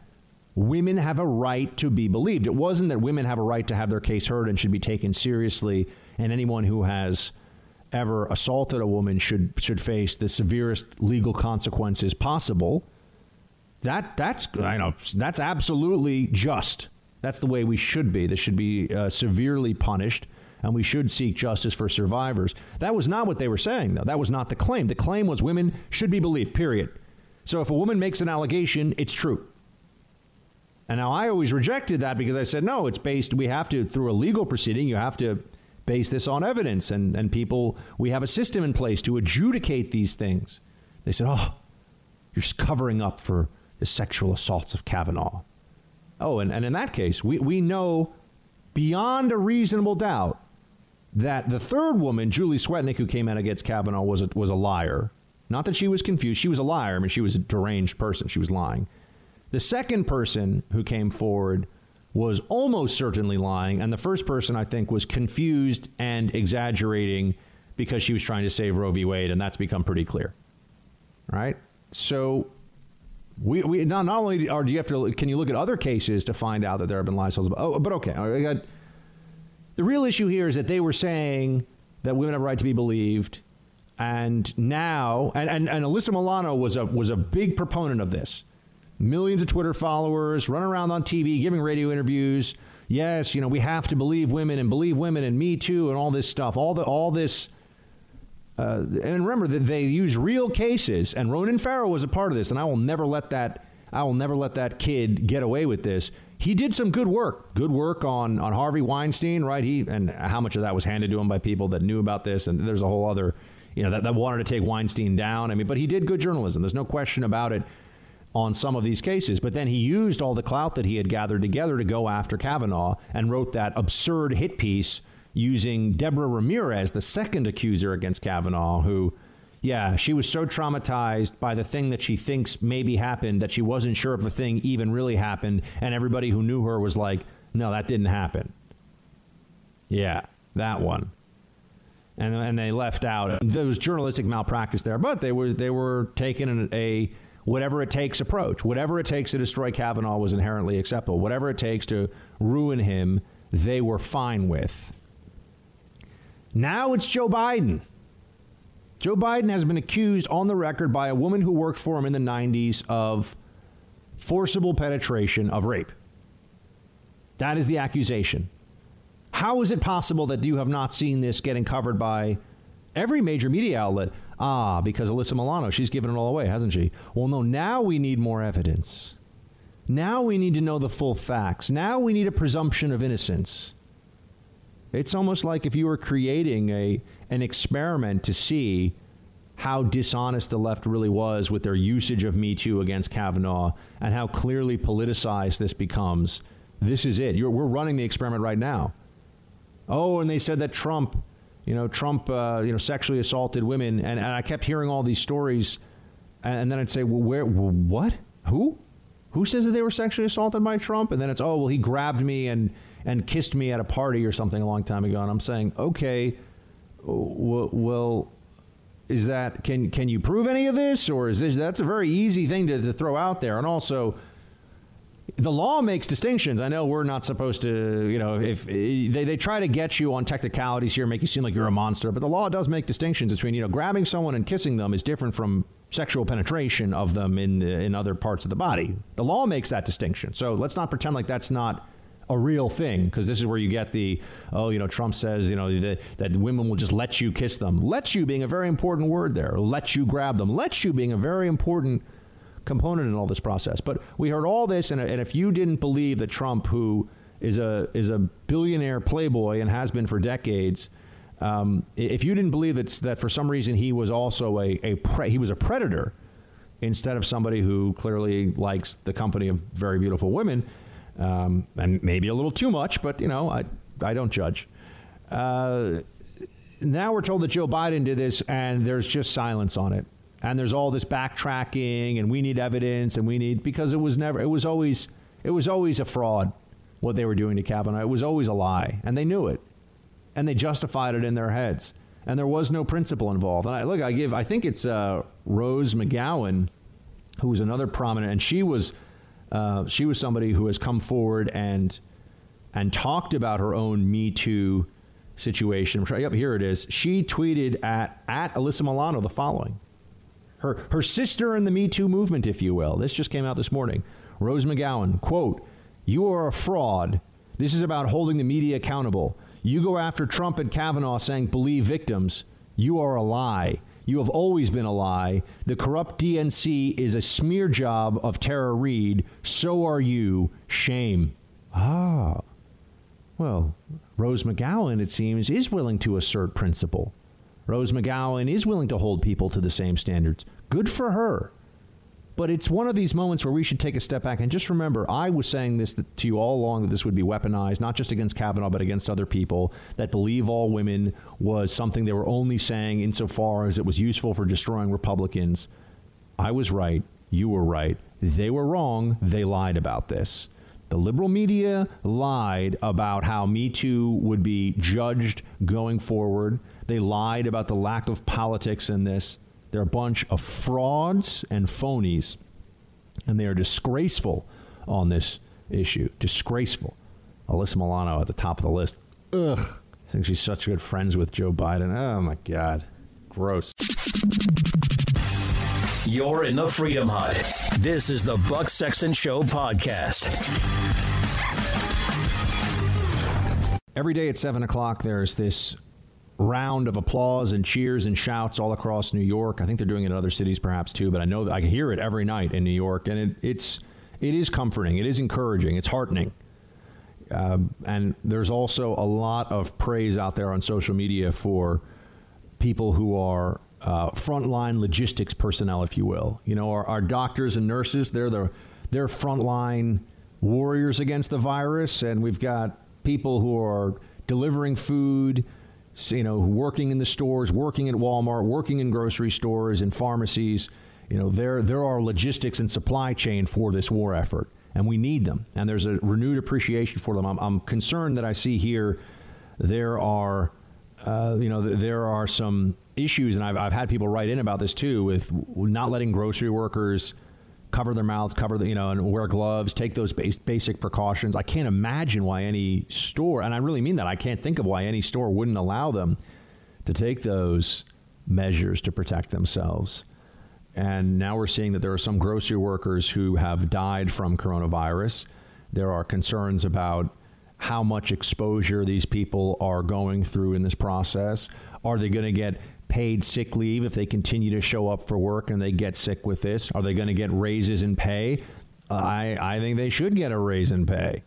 Uh, you know, I, I'm a believer in doing everything we can to show our appreciation. I mean, one thing, I, you know, I order in food, and unfortunately, I'm probably gaining about a, you know, pound or two a week right now at least.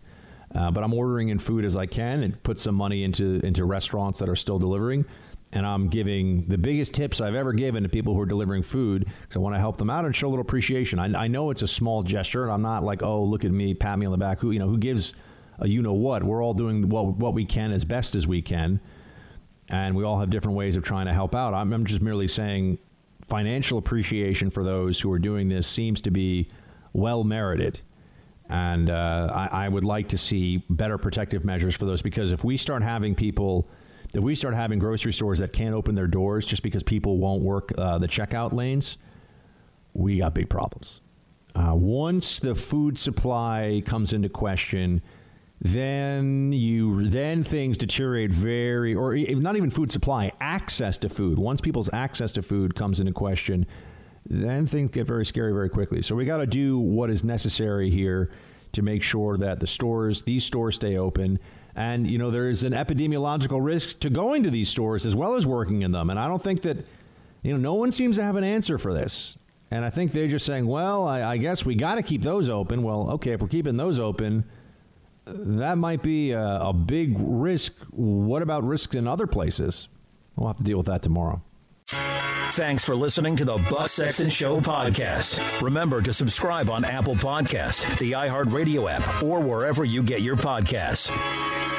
NBC News will report that while the U.S. has a whole lot of casualties in the last 24 hours from coronavirus, uh, China has none. I, I don't know what it's going to take for our media to stop spreading CCP propaganda and, and really viewing themselves as um, the propaganda arm of Beijing, even at the expense of, of the truth in, in this country while we're going through this. But it's very annoying.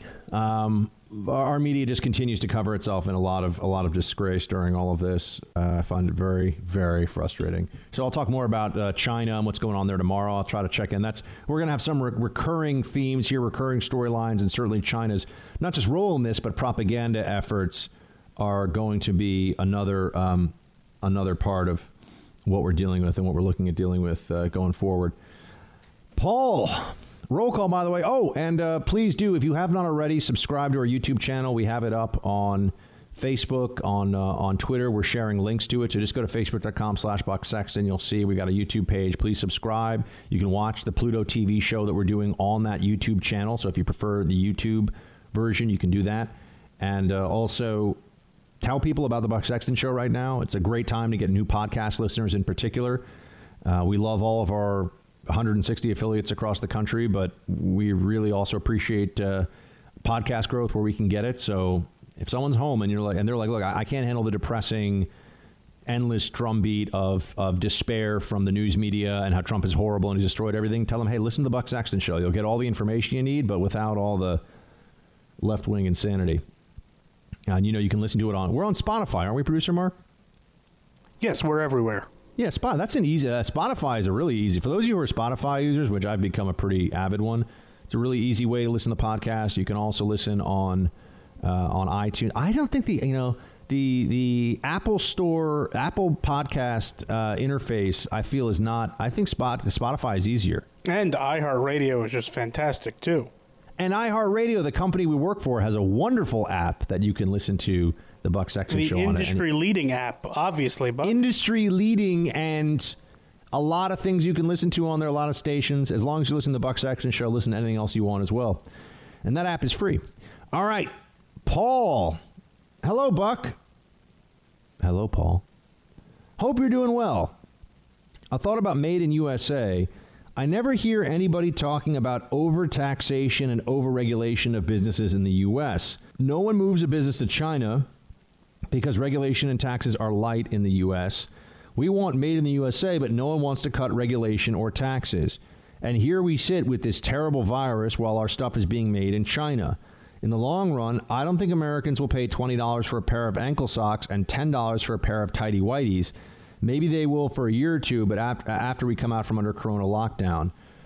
Well, Paul, um, I I think we're gonna we're gonna see who's right here. I, I believe that there's a greater a greater willingness to spend on American things, especially if we are clear about why we're doing that. You know, made in America, I do think will become a rallying cry in this country again. And I think that because of the end of the Soviet Union in particular, we've seen, okay, well, we're the dominant power and we can get stuff from wherever and it doesn't matter. No, China China is trying to replace America as the global hegemon. We know this. This is clear, this is obvious. And we need for national security as well as economic reasons to bring some of the production that has been offshored and some of the some of the influences of globalization. We need to turn those around here. Uh, we need to turn those around. And I don't know, ten dollars for a pair of tidy whities. Producer Mark, isn't that what tidy whities cost? Uh, I do not personally wear those, but I think underpants in general they're more expensive than you think. Yeah, a good pair of boxers is, is kind of pricey, actually. Like a And you don't six wanna- you pack don't of want the- Hanes is like thirty dollars. Yeah, it's not that cheap. Yeah. So I I think people are, you know, twenty dollars for a pair of ankle socks. That may be a little high, but you know, I'm a big fan of these, uh, of the smart wool socks, Once you, they're expensive. I'm not gonna lie. You're talking about twenty dollars socks. The Oh, you're a smart wool bougie socks person. Are expensive. I'm a bougie person. Yeah. No, no, accurate. Yeah, of course. Uh, I, I think that the smart wool socks are a great investment for anybody who can, or just get, getting that kind of uh, those synthetic fibers that keep your that breathe better, but keep your feet uh, warmer, and actually can keep them cooler too, depending on which kind of sock you get. Socks are important.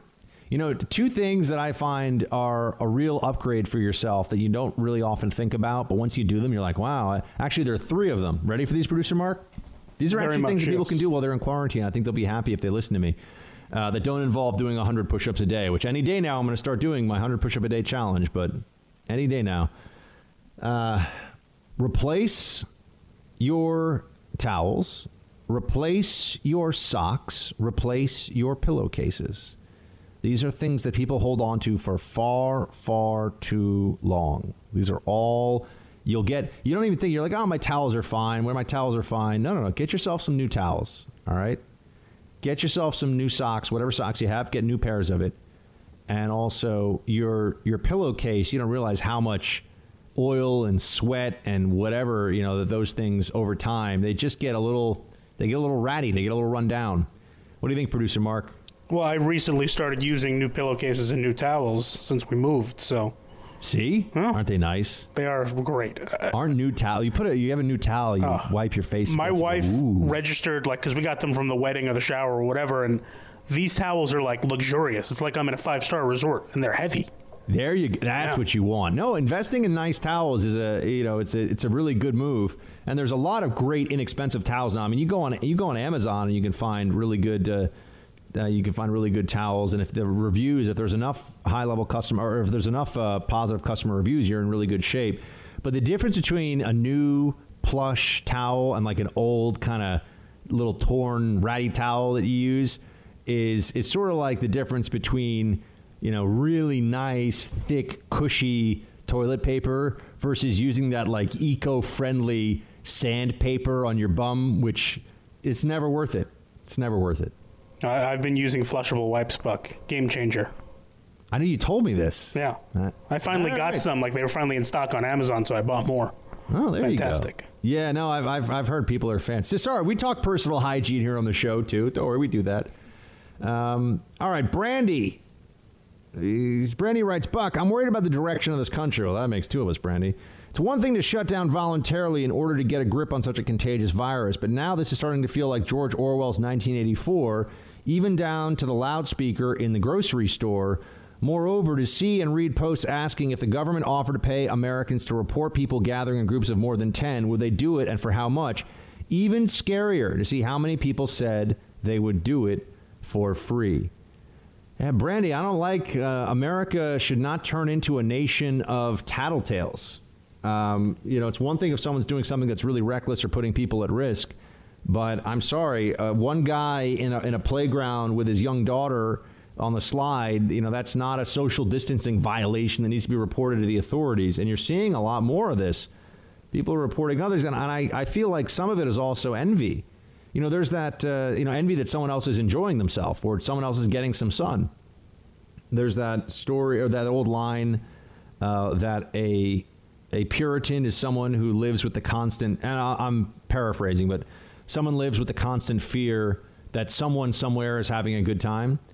Uh, there are this this snitch attitude, and the, the gov- I mean, the, not the governor, the mayor of Los Angeles, Garcetti, has said now that they're going to reward people. They're going to give you money. The city of Los Angeles will give you a reward for snitching on people who aren't doing enough uh, social distancing. Look for the people that are still holding funerals here in New York with you know 400 people at them, all very close together. Yeah, that's a, that's that's violating the spirit of what we're trying to do right now. Um, so I understand why that's upsetting. But you know, one person in one place who is maybe a little too close to a friend or a family member, you know, uh, everyone needs everyone needs to just ease up a little bit on the on the hall monitor stuff. It's it's not necessary. And see, here's Brandy saying exactly what I was talking about before. This is turning into a very it is it is truly Orwellian. I mean, you have speakers everywhere telling you social distance, six feet apart. Repeat, social distance, six feet apart. Uh, okay, it's going to be a lot. There's going to be a lot of uh, a lot more of this. David, hey, Buck. I watched the daily press conference. I think Trump does a great job softening up the media for his experts. Today, especially, he left the journalists looking completely dejected. And I think that's part of his strategy. Oh, can we play, uh, producer Mark, can we play the clip where he's yelling at uh, Jonathan Karl? Has that person been in government? Uh, did serve in the previous administration. Oh, you didn't tell me that. Oh, I see. You didn't tell me that, John. You didn't tell me that. Did serve in the previous administration. You mean the Obama administration? Thank you for telling me that. See, there's a typical fake news deal. You asked Now, me when look, she was appointed. I told you when she was appointed. You're a by third-rate administration. reporter, and what you just said is a disgrace. Okay? You asked me. You said, "Sir, just got appointed." Take a look at what you said. Now I said, "When did they? When did this person? How long in government?" well, it was appointed in the Obama administration. Thank you very much, John. Thank you very much. You will never make it. Go ahead. Trump slaps down the media sometimes. Sometimes the media is asking for it. He's also, look, the guy's tired. He's in a bad mood. He's trying to keep the country from falling apart. He's looking at, you know, really tough numbers and the death toll every day. And this is this is challenging stuff. So yeah, Trump's going to lose his cool sometimes a little bit. He's going to tell people what he really thinks. I, I think that's what we signed up for when we voted for this guy. So I, I, I'm, it's not surprising to me, and I, I don't have a problem with it. But you know, some people they get all, ooh, they get all so upset. Um, David writes, I would also like to see you and producer Mark set up a mock press conference where you play sound bites of the stupid questions these journalists ask and reply with your Hillary impersonation. We are so fortunate she's not in office right now. It's something people aren't mentioning. Keep up the great work. David, thank you. I like the idea. Um, these days we're pretty, uh, pretty stacked with work and things we got to do. So I, I can't say that it's it's very likely that we're going to be doing a lot of of new segments that require a lot of new uh, new work. But thank you for the idea. Maybe we'll get to it at some point in the future. I don't know, producer Mark. You can always tell people, yeah, sure, give me more work, guys. I love that. We'll, we'll leave that to you. Oh yeah, I love extra work. I don't have enough of it. You know. Yeah. yeah I really need things to do. So there you go, everybody. He only- he likes his 14 hour workday. Workday, producer Mark. Just be like, what about the other 10 hours, producer Mark? That's what you should ask him. I, I wish you would do uh, some more podcasts. Yeah. Just so I had more work to do. There we go. He's told you, folks. Right into him, producer Mark. He's asking for it. You're in the Freedom Hut. This is the Buck Sexton Show podcast. All right, roll call continues with Dale. Buck, I know you're going through some troublesome times. We all are, but I know that in New York City, things are certainly more dire. The frustration in your voice is evident. I look forward to being able to get back to some sense of normalcy soon, if possible. I still listen every day for your common sense insights as we navigate these uncharted waters. I also am praying for you every day, for your family, for producer Mark, all the people of NYC, and all the, all the people of this nation and the world. It pains me to no end to see these shots of empty streets in, in New York City, a city I fell in love with in no small part due to your guidance our first trip there two years ago. Wow, I th- thank you so much, Dale. Uh, through all of this, I'm encouraged we're Americans, and there is something inherent about being an American that makes us resilient and steadfast. And even in this divisive time, I know in the back of my mind we'll all come through this stronger and more determined than before. Thank you for what you do. Be encouraged. Shields high. Well, Dale, that's really helpful, and I'm glad. Yeah, I've, I've, a lot of people have written me in the past if they're first time visitors to New York. People on Team Buck will say, "Hey, can you give me a list of stuff to stuff to see and places to go eat?" And I'm always happy to do it. You know, I send them a note if I mean I, I do what I can. So I'm really I'm really happy to hear that uh, someone really uh, benefited from my my New York City visiting advice. And yeah, we're we're going through a tough time here. I always remember, I don't know if the person's listening, but it was years ago, maybe now, it was five or six years ago, that I was on a first date and I was with a very, a, a young woman who was a, uh, she was a former, I think she had, she had formerly worked at a top investment bank and was now at a, some hotshot, um, uh, some hotshot tech startup and had been a runway model. So, yeah and I was on the street with her, and, it was not. That it was during the day actually. We had a, a, a, lunch date for a first date, which I think is can work out, but no, usually. And someone and I just she was talking about how amazing she was the whole time, and I was like, oh god, I don't think this is gonna work. And someone from Team Buck, a husband and wife who were visiting New York, just happened to walk past, and they made a big deal, and they gave me big hugs. Buck, and it was. I got to say, that was great. I, I wish I could have the team pair drop in anytime like that when I need them. You know, that was amazing. That was the one. That was the one time I can remember in New York that really worked out in my favor like that. That was fun. So thank you, team. Uh, unfortunately, that was the only date that went on with this particular person, but nonetheless, it made it more fun that I got to be like, yeah, that's right. The team is everywhere, even here in New York City. Steven, hey Buck, want a preview of how Biden would handle this pandemic? Take a look at how the Washington governor has handled this and dumb it down by two. I don't disagree with what he was trying to do, but his snap unconstitutional execution has been terrible. We'll be working with the polls thus uh, this AM regardless. Shields high. Oh, that's right, isn't uh, and Wisconsin is uh, they're they're having people vote today. No one's even really they got a primary going, right? Isn't that going on today, Mark? No yes, I, I believe it is an in-person primary today. Yes. Yeah, in-person primary. They want people to go out and vote. Uh, I'm going to tell you this: if, if I'm being told that I don't get to go get like fresh steak and milk and stuff that I need, or if I only once a week, I don't think I'm going out to vote. Not for a not for a primary. I mean, what are you gonna what are you gonna do? What are you gonna cast your vote for right now? It's gonna be Biden. All right, go. You know, Democrats go vote. Fine, do your thing. Will writes the freight market has officially collapsed. I'm seeing rates as low as 50 cents per mile for full loads. That doesn't even cover fuel and repairs. Truckers are starting to park their rigs, and good for them. Those that carry this freight will be out of business in two weeks.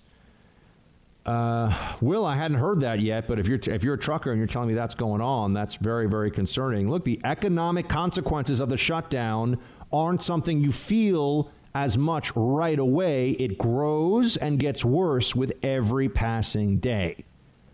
Right? We need to remember that. Right? People say, "Oh, the shutdown is not that bad for the economy." Really? It's going to get worse every day.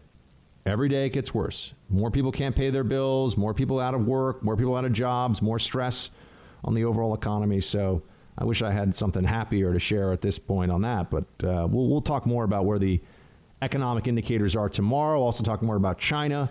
Uh, team, please pass the buck. Tell people to check out this show if they haven't before.